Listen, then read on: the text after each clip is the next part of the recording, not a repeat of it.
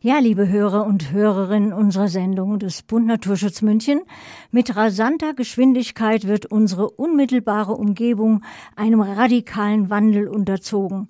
Das ist zwar der heutigen Zeit gemäß, vieles Unnütze, Schädliche jedoch, das gesundes Leben für Mensch, Tier, Natur, Klima bedroht, gilt es abzuwehren. Der Mensch ist gefordert, über den Tellerrand zu sehen, achtsam und wachsam die Entwicklungen zu beobachten und bei Bedarf einzugreifen. Wir haben doch bereits erlebt, was übermäßige Hitze und regenlose Perioden bewirken. Egoistische Ziele wirken eher zerstörerisch. Großstädte müssen sich auf häufigere Wetterextreme vorbereiten, auch auf längere Hitzephasen.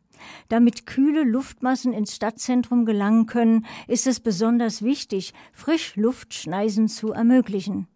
Herr Diplom-Ingenieur für Maschinenbau Thomas Kiesmüller ist unser nächster Studiogast. Im Arbeitsleben setzte er sich dafür ein, Mensch und Technik zusammenzubringen und nutzte hierfür die Gebiete Arbeitswirtschaft und Organisationswesen.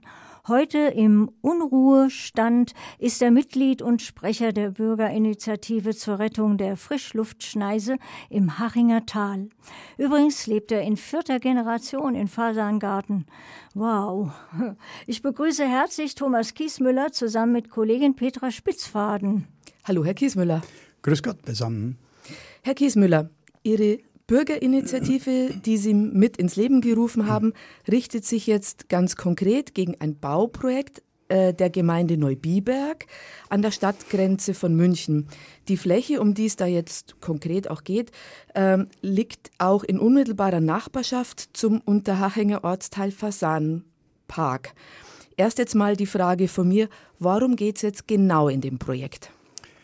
Also es geht um das Gebiet zwischen Unterhaching und Unterbiberg. Das grenzt natürlich auch an München an und dieses Vorhaben, das äh, plant die, das Planungsreferat mit. Da ist also nicht nur Unterbiberg oder Neubiberg dabei, sondern auch das Planungsreferat von München, denn da soll ein kleines Zipfelchen noch als Wohngebiet bebaut werden. Alles andere soll ein Gewerbegebiet werden. Und jetzt sowohl Wohnungen als auch Gewerbe sind ja jetzt mal per se, ähm, kann man zwar darüber diskutieren, aber warum konkret gehen Sie jetzt da an, auf die Barrikaden? Wogegen wenden Sie sich bei dem Projekt? Das gesamte Gebiet ist ein Grünzug Nummer 10 und der ist ein wichtiger Kaltluftleitstrom von den Bergen her. Der versorgt dann die ganzen äh, Stadtgebiete, die angrenzenden wie Giesing, wie Perlach, wie Rammersdorf, wie Heidhausen mit Frischluft. Und diese Frischluftzufuhr wird langsam geringer, denn das alpine Pumpen, ein neuer Fachbegriff, wird etwas schwächer. Das heißt, dieser Grünzug mit seiner Funktion als Frischluftschneise müsste eigentlich breiter werden statt enger, wie das von Neubiberg geplant ist. Mhm.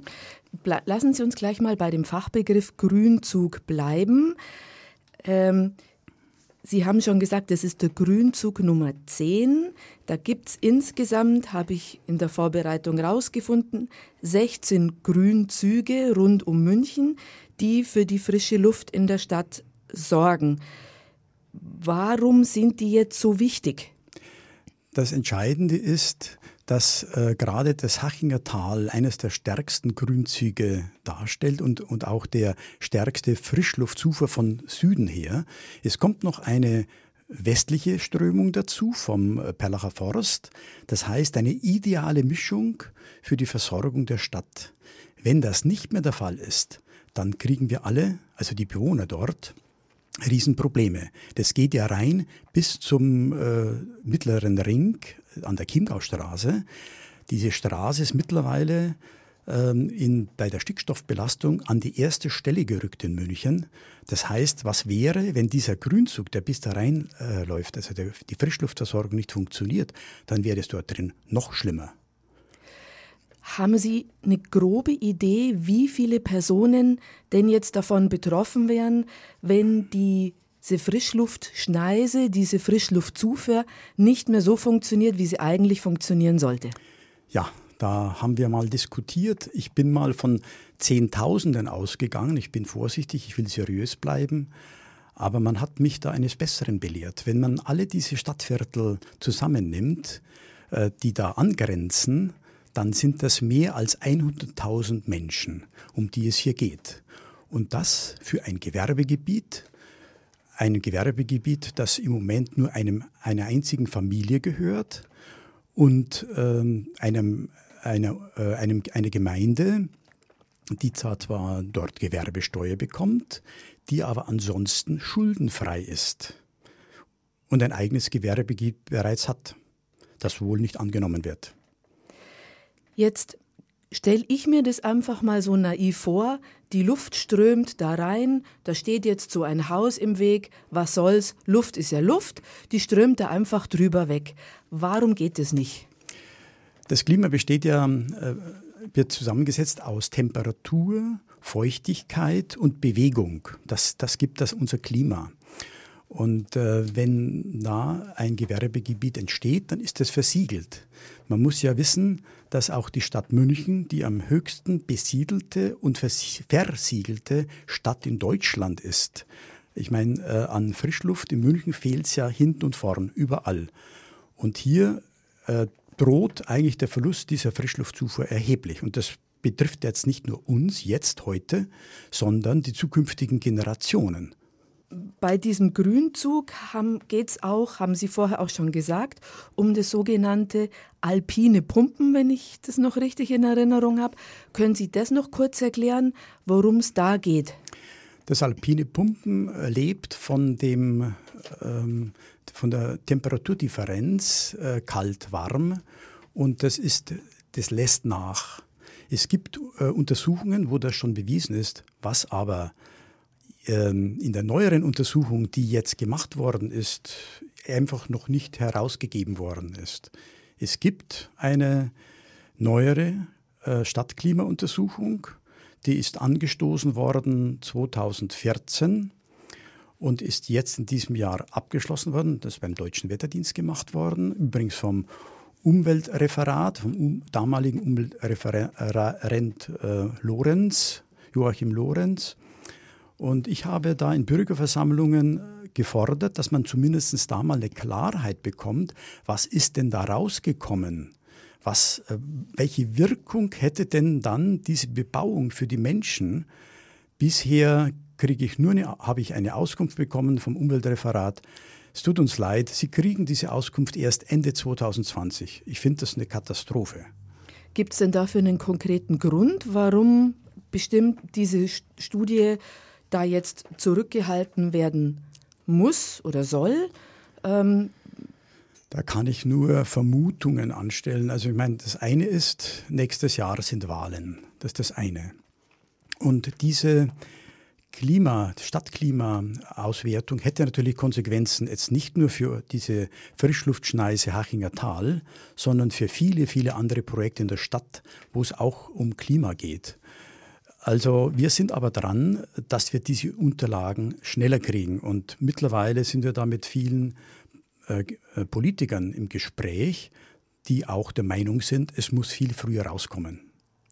Apropos Politiker, der Neubiberger Bürgermeister, der Günther Heiland, hat dem Merkur ein Interview gegeben und da wird er zitiert mit der Aussage, man wolle geradezu modellhaft und vorbildlich Ansätze für eine nachhaltige Entwicklung im Übergangsbereich zwischen München und dem Umland ermöglichen und es gehe, so das Zitat, um eine stimmige und zukunftsfähige Antwort für eben diese Problematik. Wie nachhaltig und zukunftsfähig halten Sie denn dieses Strukturkonzept?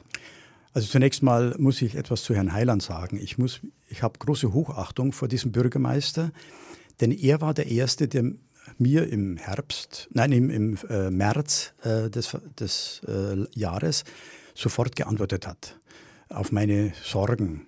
Und hat gesagt, Sie können unbesorgt sein, wir machen das so, wie Sie jetzt gerade beschrieben haben. Aber es wird überhaupt nicht Bezug genommen zu den wirklichen Problemen. Es ist ein formales, eine formale Antwort gewesen, aber inhaltlich gar nichts. Das hilft uns nicht weiter. Das Beste ist, dass wir dieses Gebiet, dass das überhaupt nicht bebaut wird. Egal, ob man da Flachdächer macht, ob man das in die Erde versenkt. Äh, es ist insgesamt eigentlich, und das ist unsere Position, da sollte gar nichts gebaut werden, um nicht die Zukunft zu verbauen. Sie sind ja jetzt kein Berufspolitiker, Sie sind Anwohner, Stadtbürger und ähm, haben sich da jetzt eben richtig reingehängt mit dieser Bürgerinitiative. Wie sind Sie dazu eigentlich gekommen? Ja, im Frühjahr ähm, bin ich durch Zufall über, darüber gestolpert, über, dieses, über die Information, über die Zeitung da war zufälligerweise auch äh, die Aussage, Chiemgaustraße hat, äh, ist an die höchste Stelle gerückt, also am Ende der, der Schneise. Dann war Wertstoffhof in Diskussion und eben auch dieses Riesengebiet, das ich später dann mal als die Plan, äh, die Strukturkonzept bekommen habe. Das darf nicht sein. Und ich habe die Frage gestellt an den Oberbürgermeister Reiter, an den Bürgermeister Heiland. Da habe ich gleich Antwort bekommen vom Herrn Reiter erst nach vier, fünf Monaten. Äh, von ähm, anderen und andere Ämter haben es auf andere geschoben. Von äh, also es, es, war eigentlich um, völlig unbefriedigend. Und dann habe ich eben erfahren, dass es eine diese, diese Untersuchung gibt und dass es die, die sollte man mal abwarten. Und das jedenfalls war der Anstoß, das müssen wir als erstes kriegen. Mhm. Mit der Bitte jetzt um eine kurze Antwort, aber das ähm, würde ich Sie gerne noch abschließend fragen. Wenn unsere Hörerinnen und Hörer, die jetzt uns dazuhören und sagen, das ist ja wirklich ähm, kolossal, was da so passiert, wenn die Sie jetzt unterstützen wollen mit Ihrer Bürgerinitiative, was können die Hörerinnen und Hörer tun? Erstens, informieren Sie sich, äh, gehen Sie in Versammlungen. Sie können sich auch bei unserer Homepage informieren. Das ist die Homepage frischluftzufuhr-münchen.de. Da steht vieles drin. Bilden Sie sich eine eigene Meinung. Reden Sie miteinander, bitte respektvoll. Das ist nicht äh, selbstverständlich, gerade mit den Politikern. Stellen Sie dann Fragen, Anträge in den Gremien, in den Bürgerversammlungen und gehen Sie zur Wahl. Und am Schluss, wenn Ihnen sonst nichts einfällt, spenden Sie uns, denn wir haben kein Geld in der Bürgerinitiative. Wunderbar, dann sage ich herzlichen Dank fürs Gespräch. Gerne, danke. Danke.